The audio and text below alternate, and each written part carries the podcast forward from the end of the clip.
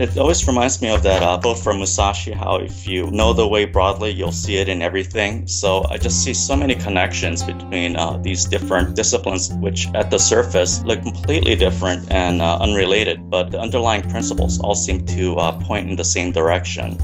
This is Glenn Murphy with NC Systema, and this is Systema for Life. Jonathan, thanks so much for joining us on the podcast. Oh yeah, thank you for having me, Glenn. It's a pleasure to be here. Always a pleasure to uh, to be chatting with you. I've always enjoyed uh, enjoyed training with you over the years, and uh, recently we were up in, uh, in Toronto, and that was nice just to hang out a little bit up there as well. Yeah, I really enjoyed our training and uh, conversation time. I always have uh, very interesting talks with you. So, can you tell folks a little bit about um, about yourself? where are you based, and um, and where do you teach or train Systema? Hi, I'm Jonathan Han. I'm based in the Washington D.C. metro area.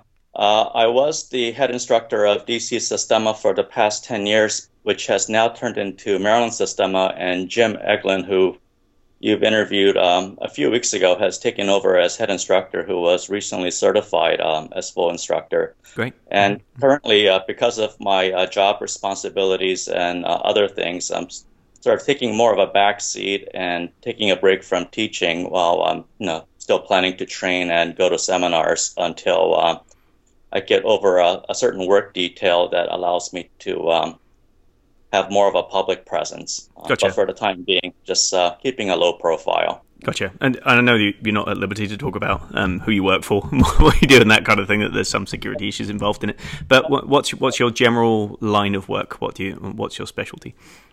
Uh, well, right now I'm just a, a, a federal, you know, bureaucrat type person. But my background uh, was in art and architecture uh, and also um, uh, academia and art uh, prior to uh, several career changes. So uh, it's I've had a, a, meandering career path from art design, uh, being a professor at a university, to um, architecture, and then with various other interests besides martial arts like Argentine tango and um, so on.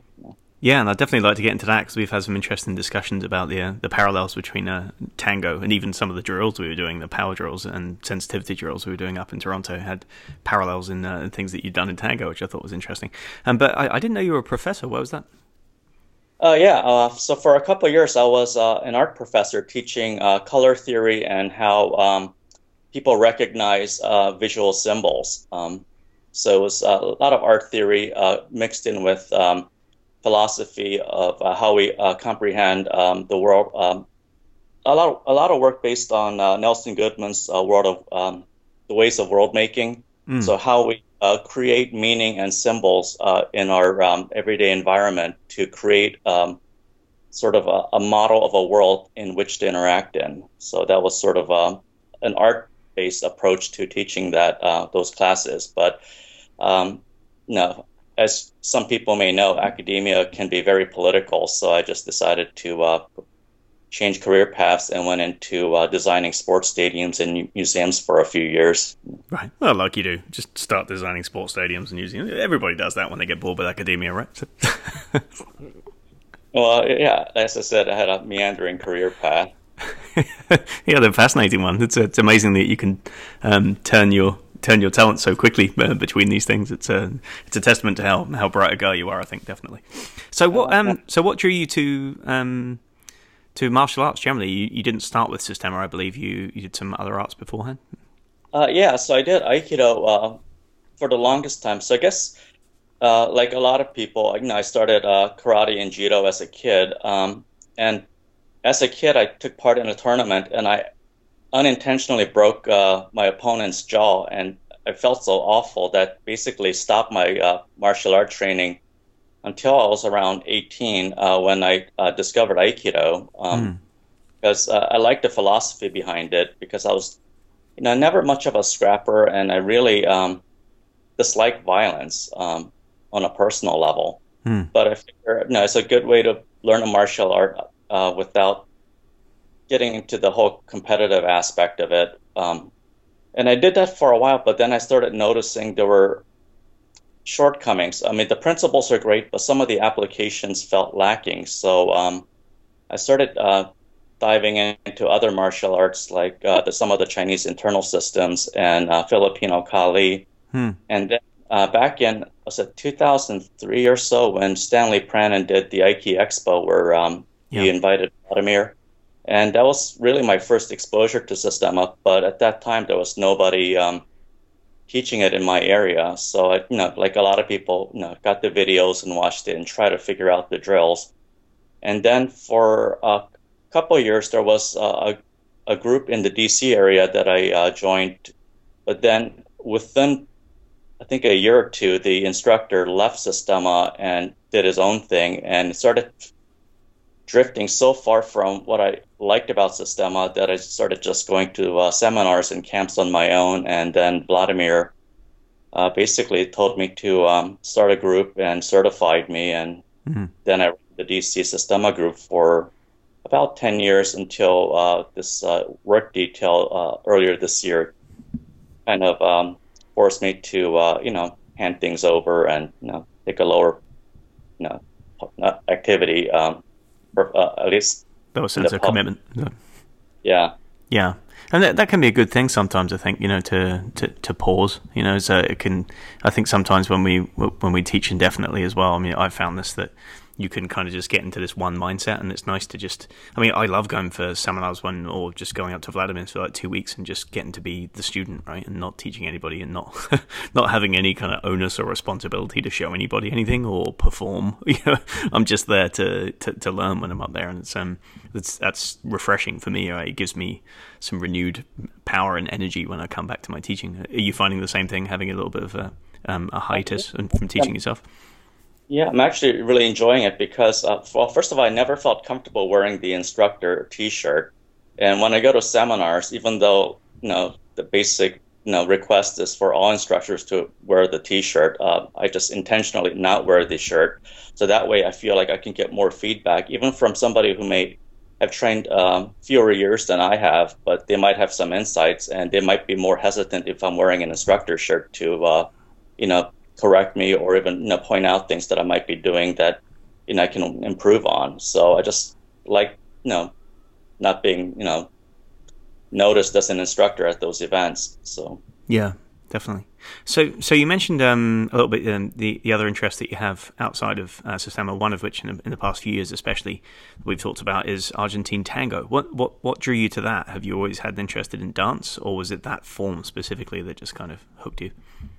Well, it, I I never danced uh, until uh, about you know ten years ago. Um, actually, uh, I tried dancing um, 15 years ago when my wife and I were getting married, and I took a, a crash course in ballroom and absolutely hated it because, it, in fact, it felt like uh, one of those martial arts where they give you an artificial form and you have to remember all these katas, so I had to learn sequences, and it just felt um, very restricted. Um, mm. So, uh, but then I learned that Argentine tango is all improvised. Uh, so what you see uh, in well, it's different from what most people see on Dancing with the Stars and stage performance, where it's all choreographed. But real Argentine tango is all improvised, and mm. so you know the partners communicate, uh, you know, such with such um, you know subtle, uh, intuitive um, quality um, that they're reacting instantly to um, each other, their environment, and to the music. So each person has three partners: you know, their physical partner, the music, where they have to time everything so what they're uh, doing with their body matches the mu- uh, music, hmm. and then the environment around them, especially in uh, social dancing, where people are moving around them. So it's like uh, like mass attack group where you're trying to avoid everybody while still doing everything without losing your beat and uh, without fumbling. So so that improvised spontaneous quality while doing it while being relaxed and also being so sensitive to everything around you appealed to me and it felt like it was an application of systema training uh, but without the punching and you know, kicking which i'm sure uh, your dance partner won't enjoy if you did that yeah it's interesting when, when i lived in uh, london um, after coming back from Japan, I've been studying Aikido for a bunch of years, and, and we were in London, and I can't remember whether it was for a birthday present or something like that. Um, my wife got us uh, swing dancing lessons, right? You know, like uh, kind of I think it's West Coast swing. I want to say it's well, Hollywood swing. There's different styles of it. There's like I think Lindy Hop and like um, jive are the most uh, common ones where people you know go quite long. Um, but this is quite a tight little style where you know you're you're in a, a fairly close hold and you got your arm you know around the back of the other person's shoulder blade and, and you're making tight little movements um, but still to that kind of six count beat um, and we had these two really professional instructors who frankly were just way too high level for me. Like Heather was a dancer anyway. My wife like danced ballet and modern and tap and all kinds of stuff going through through school and high school and college. So she's just an amazing dancer. So if she had a half decent partner who could lead her, she can learn anything. She's amazing, right? But I've got the you know the dance equivalent of like I'm, I'm not bad, you know, but I'm I'm in no way talented. I'm fighting my talent every step of the way, right, the whole way.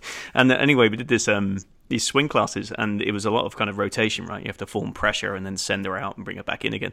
Um, and just through years of kind of training Aikido and keeping my hips very, very solid and doing these pivoting tenkan turns and all that kind of stuff, I was I kept like just flinging my partners with power like away from me, and they'd go careering across the floor, and and the, instructor was like, you have to do it less, you know. I was, I was too rooted to the floor, and I was too um, you know, I, I, wasn't sensitive to to what I was doing, and I actually found that there was a, a conflict between what I had learned in how to move in Aikido and what I was doing in dance, which I didn't expect. I thought that maybe there would be some parallels. So how uh, but it, it, strikes me that both of those things are structured, though, in a lot of ways. Like Aikido is structured, and, and swing dance is structured too, right? There is some uh, improvisation, improvisational aspect to it, um, and I was probably missing a lot of this pressure and sensitivity.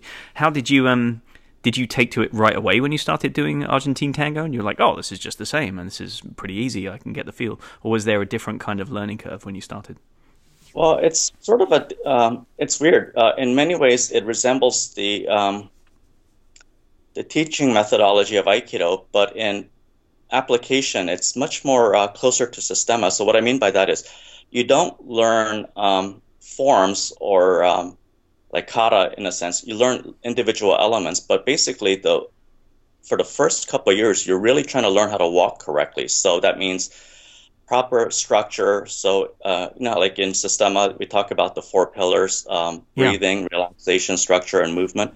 So same thing. So how to breathe correctly, so you're not overly tense. Because if you're tense, you can't communicate your intentions nor receive information. So this emphasis on relaxation hmm. and proper structure, how to move efficiently um, so you can be very clear in what you want to do and also how you uh, receive that information. Hmm. So it's very systema like, uh, and also the drills uh, that Vladimir had us uh, do up in Toronto. Yeah. It's, um, it's basically one of the first things you learn, which they call the practice embrace, where you try to feel the weight of the other person and when they shift weight, uh, which step they take, and communicate uh, directly, and you respond without resisting them or um, overdoing it. So it's just just enough. Um, mm. The way how Vladimir talked about how you walk with such um, efficiency and how you feel the ground, uh, but at the same time you're not pushing too hard or you know pulling or resisting. So. Uh, that's a drill in tango that I really uh, recognized and uh, found value in, uh, and just using your body as a stethoscope to really like listen with your whole body and to feel um, when something changes without having somebody um, tell you uh, verbally of turn left or turn right. Um, sure. That's, so, that's, that's, sorry. Yeah. Yeah. So um, so I mean, it takes. Uh, I mean, the learning curve is uh, steep, but I just enjoyed how um, the two um, disciplines complement each each other, even though there are differences um, um, when it comes to like how to apply them. Um, but yeah. still, uh, you know, took me a long time to figure out Systema as well. So um, again, I'm still figuring it out. But you know how you think, oh, in six months I'll get this, but then you realize, oh no, it's much deeper than that. Um, yeah. So. yeah, yeah, in six so, months you'll get over this mountain and realize there's an even bigger one behind it. right. So um, yeah, so it wasn't until like a year or two, you know, after I started tango, that I actually made an attempt to dance socially, because um, you're still trying to figure out how to just walk properly. You know? And and what form does your tango training kind of take now? Do you still go to regular kind of improver classes, or do you go mostly just to social kind of events where you where you'll improvise and practice? Um, well, uh, both. Uh, so you know, well, because I've been working so much these days, I haven't been able to go out dancing. But I try to go out at least once or twice uh, for social dancing um, a week. And then uh, when there's a visiting teacher, or uh, sometimes just for a little feedback and tweak, I'll you know, schedule a private with uh, a teacher that I you know, really respect to um, hmm. you know just notice certain things. So um, sometimes it takes you know somebody with more experience to just notice those little subtle things. So to an, an average person, it looks like I'm doing something perfectly fine, but I know on the inside, just through my own self-evaluation, that something's a little off, and it's good to go and um, just have that little fine tuning done. So yeah, that's and I find that the fine tuning also applies to my study of Systema and everything else. Um, yeah, definitely very very similar in the way you know that we can do the same kinds of drills and the same kind of movements, but if the feeling is different on the inside, is the result can be completely different, or the, the smoothness of the movement or the effectiveness of the movement can be completely um, completely different, right? Uh, yeah. So now it always reminds me of that uh, quote from Musashi: "How if you um, know the way broadly, you'll see it in everything." So I just see so many connections between uh, these different um, disciplines, which at the surface look um, completely different and uh, unrelated, but the underlying principles all seem to uh, point in the same direction of you know how to be efficient, how to breathe, how to be relaxed, and how to be open and honest. Um, yeah. Yeah, absolutely. Yeah. So, how do you? So, for me, I, I think this is quite an interesting um, prospect of how kind of like free and open Systema mm-hmm. is, and as as a martial art, right? So, even the term martial art in in Japanese, for example, they have kind of different phrases um, for something that's required as like a fighting art, right? And something that's a series of skills is a jutsu, like a jujutsu or kenjutsu for sword, right? Um, but they have a separate word which is do for the path, right? It's it's the it's the way that you train, it's the path that you walk on the way there. And there's a kind of connotation in Japanese that those two things are a little bit different. Like kenjutsu is just learning how to sword fight, it's learning how to kill people with swords, and there's nothing in kenjutsu which is necessarily supposed to be relevant to the wider world or how you think, like in a lot of other ways, right? That that's the idea. Kendo is like the way of training, uh, like, and it's and it's using kind of sword fighting as as a way of self improvement. That's supposed to be the idea, right? That you learn how to. Um, and, and, now it's obviously kendo as a sport, right? And it's and turned into something else. And the same thing with jujitsu and judo, right? That was the origin in in a sense of what Jigoro Kano did with jujitsu and turning it into judo. It's like, well, let's turn this into a, a self development path, like something that kids and teenagers, mostly in Japan, could train in order to kind of improve themselves, their sense of balance, their sense of confidence, their sense of connection with each other, right, and kind of courageousness, all of those different things. Um, but in English, we just have this one word, art, right? And and then when we say martial art, it, it's always struck me sometimes as a little bit of a contradiction in terms because in, in some styles it just seems like you rehearse some movements again and again and again, um, and you get better at those movements. And and you could say that in the same way as maybe practicing like a, a very fine painting technique like pointillism or something like over time if you attain, attain a degree of mastery of doing those things then maybe you could say you're a fine artist but most people who can just paint things very well like a realist painting um, aren't regarded as the greatest artists of their time. The, the, the greatest artists in you know fine art or in whatever discipline it's going to be in sculpture or architecture are usually the most creative. They're the ones that kind of break the rules and and they use what they've learned and to go in all different directions. And to me, that's the definition of an art that it's that it imbues things with meaning and that it has at its heart creativity. And to me, Systema it's one of very few martial arts that really, really embodies that. There, there, are others, absolutely, there are others, and you can express yourself in lots of different ways with different martial arts. But the the the relative formlessness in Systema is something that I've found to be pretty unique and genuinely offers me kind of like a creative outlet. Have, have you got any kind of thoughts on that, being an artist yourself? Uh, yeah, um, yeah, it's really interesting because I think, uh, especially with the growth of um, you know BJJ and MMA, there's sort of a renewed uh, interest in competition uh, in society, and which tends to again uh, fuel and reinforce the ego as opposed to uh, more of a self discovery and self refinement, which we associate with uh, martial art in the with the emphasis in the art, mm. and I kind of see it as the difference between um, pornography versus art, where I think the purpose of pornography is to um, have somebody covet and get a thrill and have um, some sort of an ego boost, while art is more of a loss of self and where you lose yourself into the object that you're viewing. So one may look at a naked person for arousal versus looking at uh, a painting of a body to appreciate the sculptural element, the beauty, the maybe uh, the hidden meaning of uh, what it means to be a human being in the world. So there's all the like internal uh, meaning and experience, uh, which comes from humility and an openness, uh, is art. While if it's all about coveting and you know, thrills, then which reinforces the ego, that goes into the realm of pornography. And it seems like violence for entertainment you know, goes into the realm of pornography, just from my point of view. Hmm. And um, seems like things that reinforce the ego uh, really is a way to um, drift away from um, that self-discovery. Uh, you know, like know yourself, which I think uh, Systema tries to, um, um, you know, allow the student to explore. Yeah.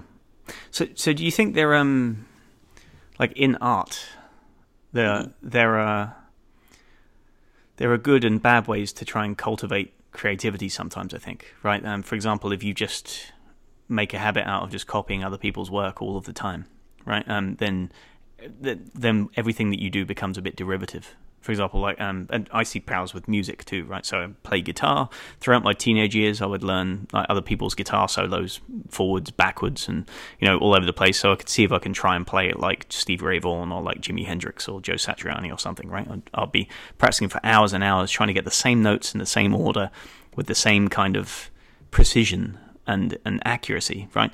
Um, but the end result was being able to kind of rote repeat some impressive things, but it still came off as like a party trick, right? Like, look at him doing this thing and playing guitar faster than most other kids can, or something. But there's always somebody who can play it a bit faster. There's always somebody who can play it a little bit more like the other guy. And it took me some years and perhaps a little bit of hard earned maturity, right, to realize that the difference between a great musician um, and and just a good one, right? One who has who's skilled um, is the feel, right? It's the feel that they come to the instrument with, and, and what made Hendrix and Stevie Ray Vaughan great wasn't their ability to play thousands of notes or play more notes than somebody else. Um, it was their ability to take one note and shake the shit out of it, right? And just and say something with one note that came out. And the same thing in, in art, right? And you can you can be extraordinarily skilled in your ability to kind of replicate what's in front of you. Um, but often the people we admire most, uh, and a lot of the impressionist movement came from this, right? Was this ability to capture an entire feeling or capture an entire shape or an entire movement or, or a mood um, with less, right? Uh, to, to to see if you can kind of put that forward. Is are there ways you think in which sometimes martial arts are practiced that lead us away from creativity, um, and ways that can lead us towards it? Um, yeah, um, I think what's really unique to Systema is um, the the drills themselves uh, really does allow for self discovery because um, I think um, it's one of the few arts that really allows you to explore suffering. Uh, and I'm not saying suffering in a masochistic way, but a lot of these drills are just very challenging and frustrating and humiliating uh, if you have your ego invested in it. And mm. I think, um, I mean, there's a lot of emphasis on violence, but very few people stu- um, study suffering of, you know, how it feels to receive um, and and how you process that information. So hmm. I think um, the study of suffering um, allows you to really explore and develop compassion for oneself and others, and I think it's that really internal exploration uh, that allows it to turn into art as opposed to, um, you know, just uh, mimicking movement uh, or trying to replicate something um, physically so it just appears a certain way. Um, I think it's really that, really, um, uh, again, uh, what Vladimir said about know yourself. Mm. If that makes any sense. Yeah. So, so kind of, so movement on its own is kind of not mm-hmm. enough whether whether you're playing guitar or whether you're flicking brushstrokes across a canvas. Right, movement on its own is not really enough without some aspect of discovery or spirituality, right? Because what you're talking about now is saying what we do is partly look at suffering and we look at um, thinking about what it does to us and how it feels when we when we fight and when we get grabbed and when we get scared and when we get exalted or sometimes when we feel too proud or like um, even vicious right? All these different things can come out in us um, in the in, in physical interactions. And the the study like usually the study of suffering and how it feels and or trying to alleviate it or work around it is usually just the purview of religion right? That normally we we don't necessarily turn to art to do that but there are forms of art where i guess people will make statements and then and in order to make people reflect on what suffering is, I guess, or different emotions are, right? Most notably love, right? Most of the time, like 90% of music is about love, and perhaps 90% of, of art is about love or lost love, right? But people do explore other things, um, suffering being one of them as well. So do you feel like that's something that sets it apart a little bit, maybe, that it is imbued with a spirituality? Uh, yeah, I think so. Uh, because, well, even in art, this notion of uh, express yourself or the individual artist is more of a 20th century phenomenon. Um, prior to that, uh, art was uh, mostly served a religious or spiritual purpose. If you look at any uh, folk traditional art to uh, you know everything from classical European art, it was to reference uh, religious teachings or mythology, and it was mm. not about the individual artist it's, you know, himself or herself. So, like that uh, Zen saying about the finger pointing to the moon is not the moon. Uh, so, it was never really about the individual artist, but about what is being conveyed through the art. Hmm. And it, only with the 20th century, with the invention of like the self and the ego, and um, you know, like Freudian psychology taking mainstream, um, that the artist himself as a personality became a thing. But I hmm. think if you go back to the original purpose of art, it was all about exploration and the hidden meaning and the connection between the self and the larger world or with God or whatever spiritual uh, practice they have. So I think Systema really is less about the individual practitioner, but about how can one tune in and connect with this larger principle. Hmm. And I think um, what Vladimir said was how most uh, martial arts that have a way, it's a path or it's um, you know a road, but just to Systema, it's an, he said it's like an open field where everything uh, is free and you can connect and relate and see the similarities and differences in any way you choose, as opposed to just being on a single road where you might get an exit ramp here and there, but uh, the direction is already set for you. Well, in Systema, you can go backwards, forwards, any direction, and see how things relate.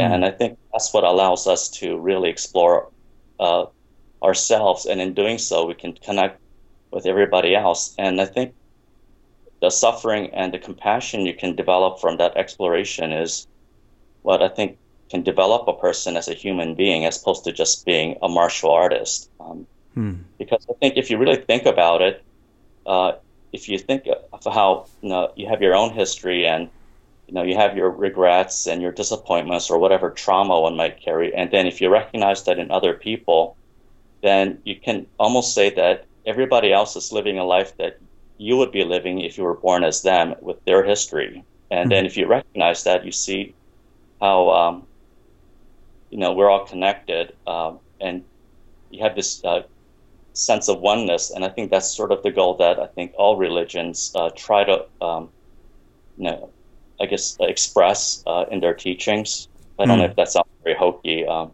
but no, not at all. No, I mean, I mean, definitely.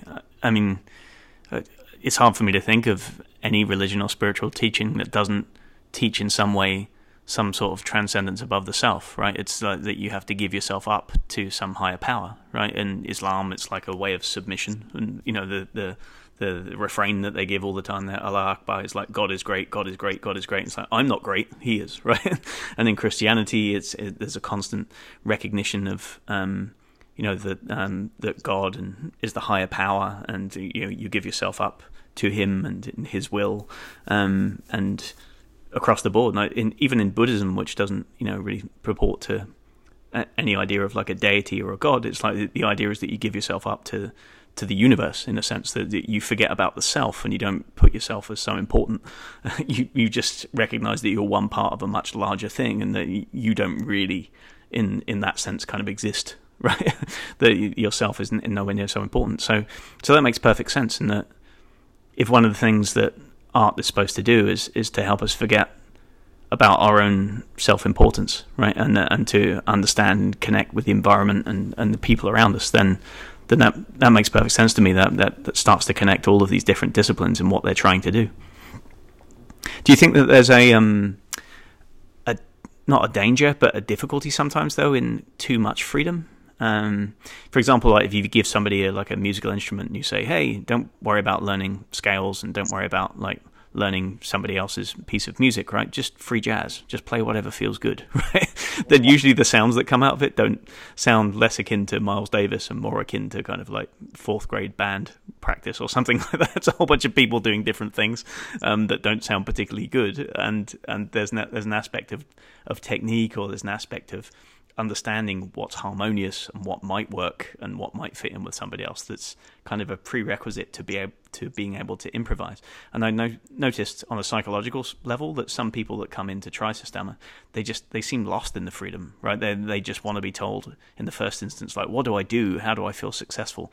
And on the one hand you want to give that to them because you want to have them feel like they can do something they can build from. But on the other hand every time i do that and i give somebody something to do i feel like i'm taking away their capacity or that their opportunity to, to find out what's what's there when they forget about trying to perform and um, and show other people what they can do, right? Like themselves and that kind of thing. So, have you come across that in your teaching or in your training, like the the idea of too much freedom and getting lost in it? Well, I think that's where uh, discipline comes in. Um, you know that Jocko uh, quote about um, discipline is freedom. So I think freedom uh, can be one of those like things where uh, it could be a, a wild horse that you can ride on and it's exciting and you can go in any direction, but it may take you in directions that you don't want to go or get you lost somewhere hmm. with no way back.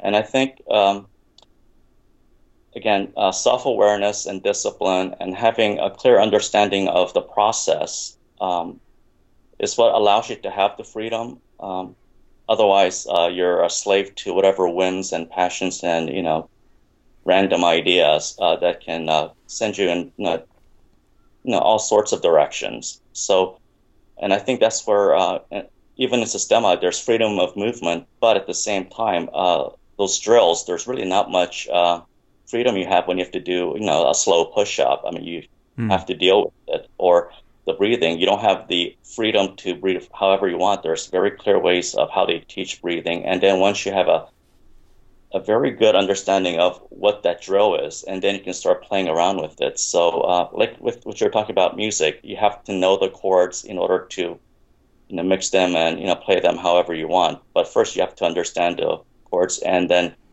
um, the notes and the keys uh, they don't change because you decide to ignore them. Um, so, mm. I think that's where the uh, discipline and also being honest with oneself is like, you know, am I really, you know, doing this or am I just flailing? Um, yeah. And I think, yeah.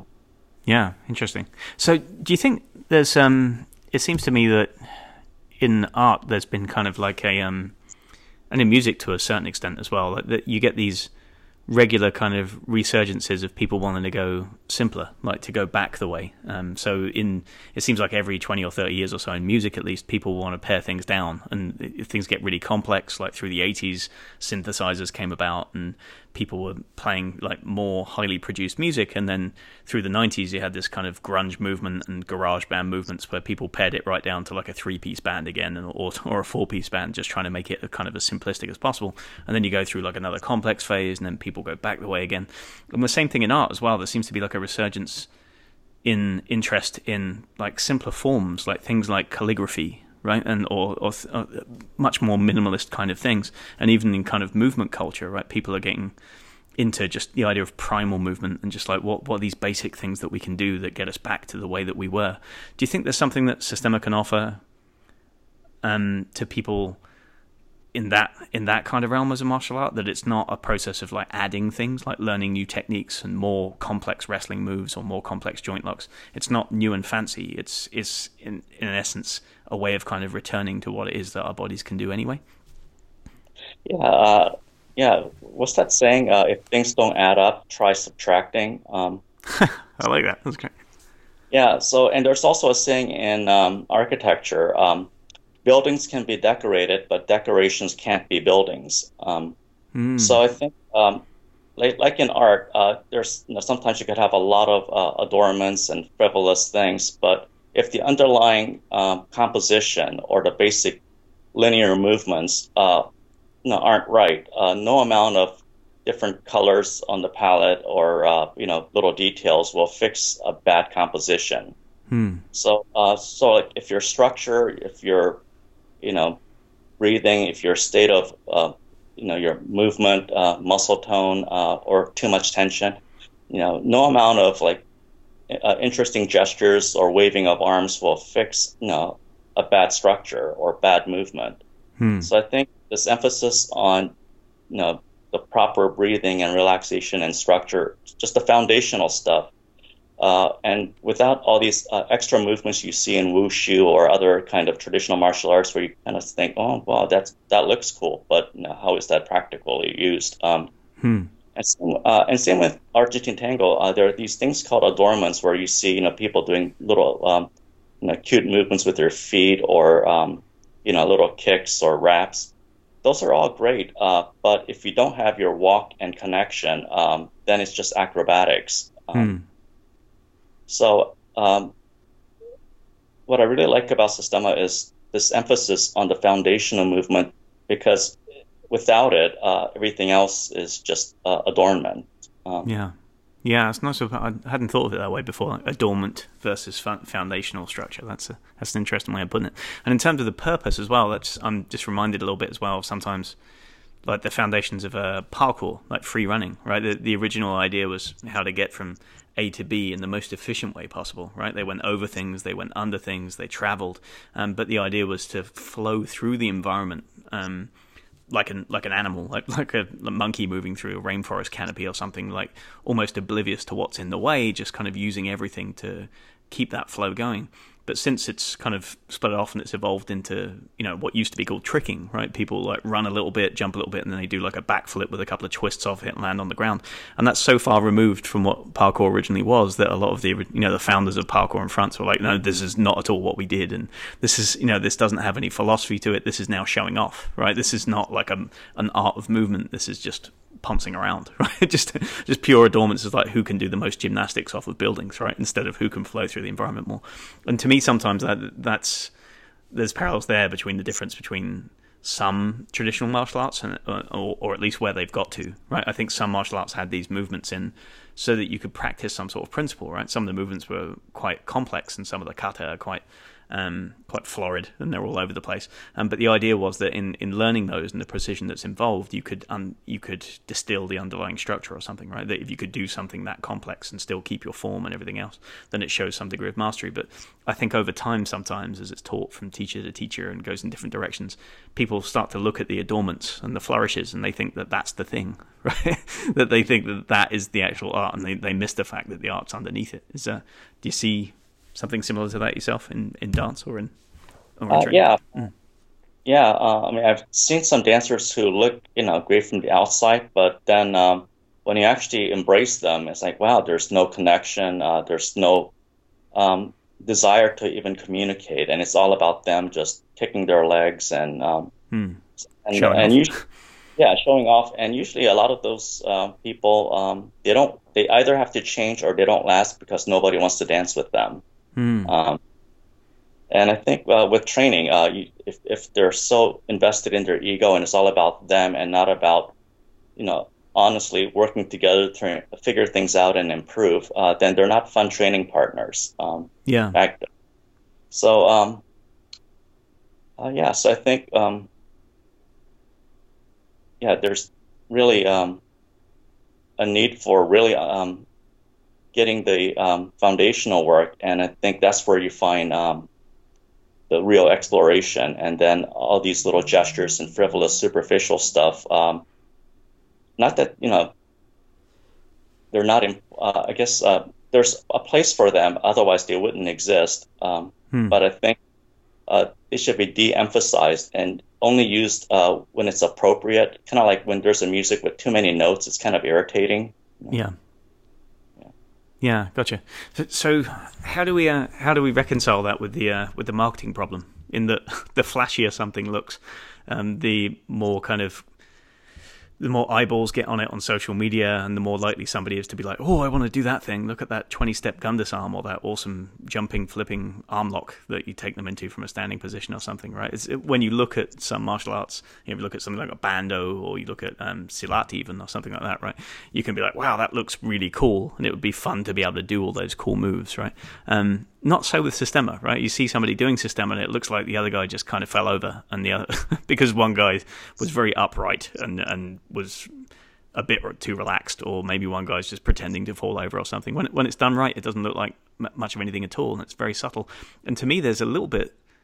I could see the same kind of thing with Argentinian tango. You know, when I look at Argentinian tango, it's it's much more subtle and much smaller, and I think you have to have more of a kind of like a a, craftsman's eye to see actually what's going on between this couple who are so close to each other and are making such small little movements versus you know a big choreographed come dancing like performance of ballroom or something like that where people are flinging each other around and looking you know looking happy about the whole thing. How do you think we get around that? How can we show people the inherent benefits right in in approach A versus the visual benefits of approach B? Uh, you know, I honestly don't know. It seems like, um, especially American culture, uh, is not really heavy on um, subtle context uh, and more more on uh, visual um, appearance. So, uh, so I guess what I mean is in conversation they focus on what's being said as opposed to what's not being said, and sometimes a lot more could be communicated by when somebody has a silent moment or just um, or saying a, a certain word uh, at the right time, which has much more uh, weight than saying a whole bunch of words which uh, don't mean anything. Hmm. And I don't know how um, how um, yeah how the the depth and complexity of this uh, can really be shown to the public uh, without having to buy into this uh, frivolous marketing, you know, like flashy Hollywood movement thing. Um, yeah, it's a tough yeah, thing. I mean, for for my part, I yeah. think I've tried to I've tried to go via the people who might be interested in things that are also simple and introspective, right? So the the kind of people who want to study um, like uh, I don't know acro yoga, right? or or might want to study meditation, or might want to study something that involves some movement of the body, but with a view to kind of seeing what you can do as opposed to what you can show people that you can do, right? Um, I've I've tried to kind of move in along the sides of those and be like, hey, you like that? Then you might like this, as opposed to trying to rein in the people who are already doing other martial art styles. And uh, for the most part, they're if they're invested in something, if they're invested in BJJ or karate or taekwondo or something, then they're probably quite happy with what they're doing and for the reasons that they're doing it. Um, and if they're not, like a, a, lot of people on this podcast have come away from another martial art, it, it's usually because they've kind of gone through the whole cycle and they've seen what it is and what it can do and they've seen how they feel and the person that they become at the end of training and, and they start wanting something different. And in my experience, I think those people just find their own way to Systema anyway, right? So I don't know whether or not we need to try so hard to reach out to other martial artists and get them to try ours instead of theirs. Do you know what I mean? I, I don't, this might be the wrong hypothesis, but I, I feel like that we should reach out more to people who are not in martial arts and be like, no, no, wait, this is not just a martial art. This is an art. This is something that you can do in order to learn how to understand yourself, to transcend yourself, to understand other people, to improve your relationships. Right. That's that's where the real value is for me in Systema. It's it's like a it's it's a study in the manner of a spiritual tradition, not um not in the manner of a physical tradition. Yeah, uh, just like the uh, you know the title of your podcast, Systema for Life. Uh, I mean, if something you're investing a lot of time in doesn't help you, nor is it applicable to your everyday life, then um, it's no different than just going to a gym. So uh, unless somebody is a professional fighter, all those times spent uh, in a ring or uh, you know doing rolling on the floor. Uh, you know, it's just a good workout, but mm. I don't know how much of that uh, applies to how you, you know, deal with your coworkers. If all you're thinking about is choking them when you get into a you know, argument with them. yeah. um, but it, in Systema, like, I find like everything from, you know, am I sitting at my desk correctly? Am I getting out of uh, my car as efficiently? And am I aware of my surroundings? Um, am I starting to get angry or fearful? All those things uh, that I can apply in everyday life comes from the Systema training. So, um, yeah, again, as for the marketing part, that's why I'm so bad at it. And I had a small group, so maybe Jim might do a better job. But he's the marketing uh, guy, right? yeah, yeah. But as for how to do that, so I think the emphasis should be about, you know, like how can you learn something that again uh, broadly so it applies to everything as opposed to here's a set of skills that are only useful in these uh, limited you know situations. Gotcha. So yeah so yeah and maybe even saying that it's a martial art uh, because it has so much baggage in the words uh, might be limiting. Maybe it's sort of um, as many people said it's an operating system uh, that you could apply to everything um, hmm. gotcha so. so um so if you if you had to give advice to somebody else, if you're talking to a friend uh, in DC who's not really a martial artist, right, um, and you're trying to maybe not convince or proselytize about Systema and, and try and like pull them in, but if you're trying to kind of phrase it in such a way that you feel like it might have some appeal coming in, um, what kinds of things do you would you normally say to people um, about Systema and what it can do? Well, I would say basically it's a way for uh, one to uh, be aware and regulate one's uh, physical, emotional, and psychological state. Mm.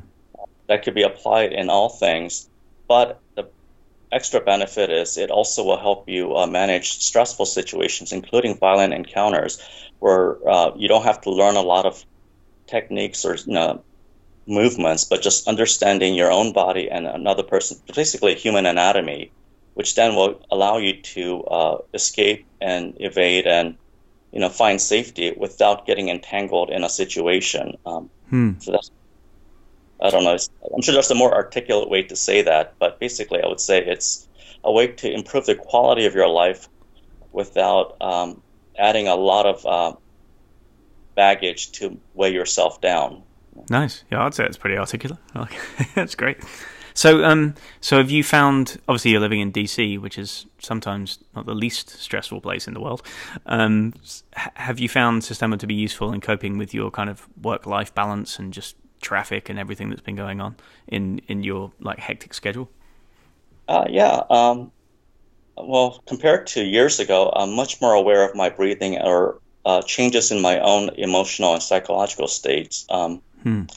So um, that, and also, uh, I think you mentioned it in one of your previous podcasts, where uh, when I get into a situation which could be potentially confrontational uh, or unpleasant, uh, it gives me more of a curiosity approach of trying to figure out, hey, what's going on? You know, hmm. what's going on? It's trying to understand the underlying content uh, as opposed to just dealing with what's happening on the outside. Hmm. So uh, so if I'm able to first uh, know what's going on inside me before I have to deal with the situation outside of me, then I think I can make better decisions. Uh, and I think that's where again the freedom comes in because I get to choose how I want to react as opposed to uh, thinking I have freedom of just acting impulsively and then having uh, a lot of regretful things later.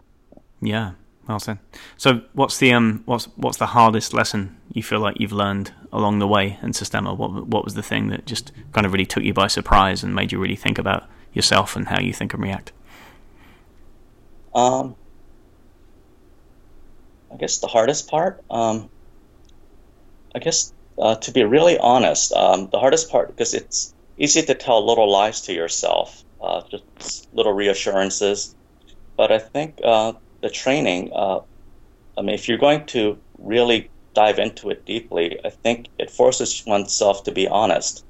Um, so I think um, it's the honesty part that was, and then being honest means you have to really look at yourself um, with warts and all, and not as the person that you think you are, mm. because we, I mean, everybody, um, we all want to appear a certain way, and we spend a lot of time and energy trying to be a person in the minds of others uh, when we could actually spend that same energy actually becoming that person we want to be by being honest and doing the hard work.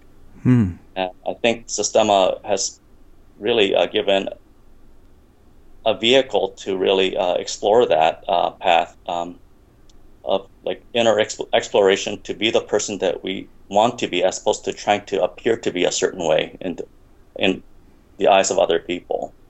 Yeah, well said. Absolutely. That's um, that's. I think that's a difficult lesson to learn, and maybe for most of us, I'm speaking for myself. That's it's not a lesson you learn once, right?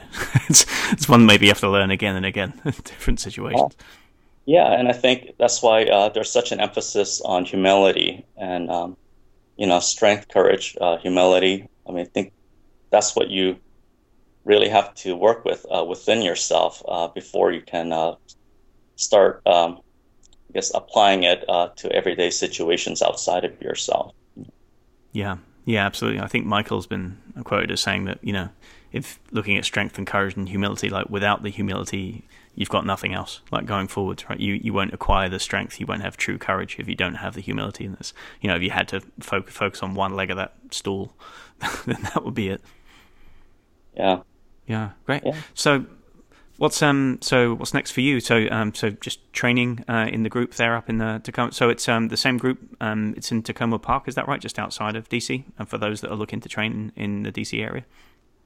Uh, yeah, so uh, I think uh, Jim has taken over the group, um, rebranded it uh, as Maryland Systema, and I think it's the same room, same time, and I think he's he's planning to expand to some other uh, times and locations. Gotcha. So, uh, yeah, because of my current schedule, I haven't been able to participate in the group um, classes, but I'm, I'm planning to, and then I'm just doing a lot of personal solo drill training, and then heading to seminars when I can. But yeah. then yeah, after my detail is over, then I'll probably be more visible. Get back in. Well, uh, I'll certainly look forward to seeing you in training again soon. I always enjoy training with you every time you do. It's like you talked about people who are bad dance partners that you, you don't want to train with, and other people who you can tell they're exploring the whole time. Like they're not performing, they're not putting on a show. And every time I've worked with you, it's it's felt like you're exploring the entire time, and it's always a, a joyous interaction when you find somebody else that's just doing just doing that. Well, thank you. And likewise, Glenn, I really enjoy um, your honesty and um, your generosity in training. So. Yeah. Well, thank you, my friend. And thanks very much once again for well, your ongoing support of all things NC Systema and for, and for uh, coming onto the podcast. And I uh, very much hope to see you in training again soon. Likewise. Thank you, Glenn. Thank you, Val. Thanks for listening. If you'd like to find out more about classes, workshops, and seminars at NC Systema, please visit us online at www.ncsystema.com.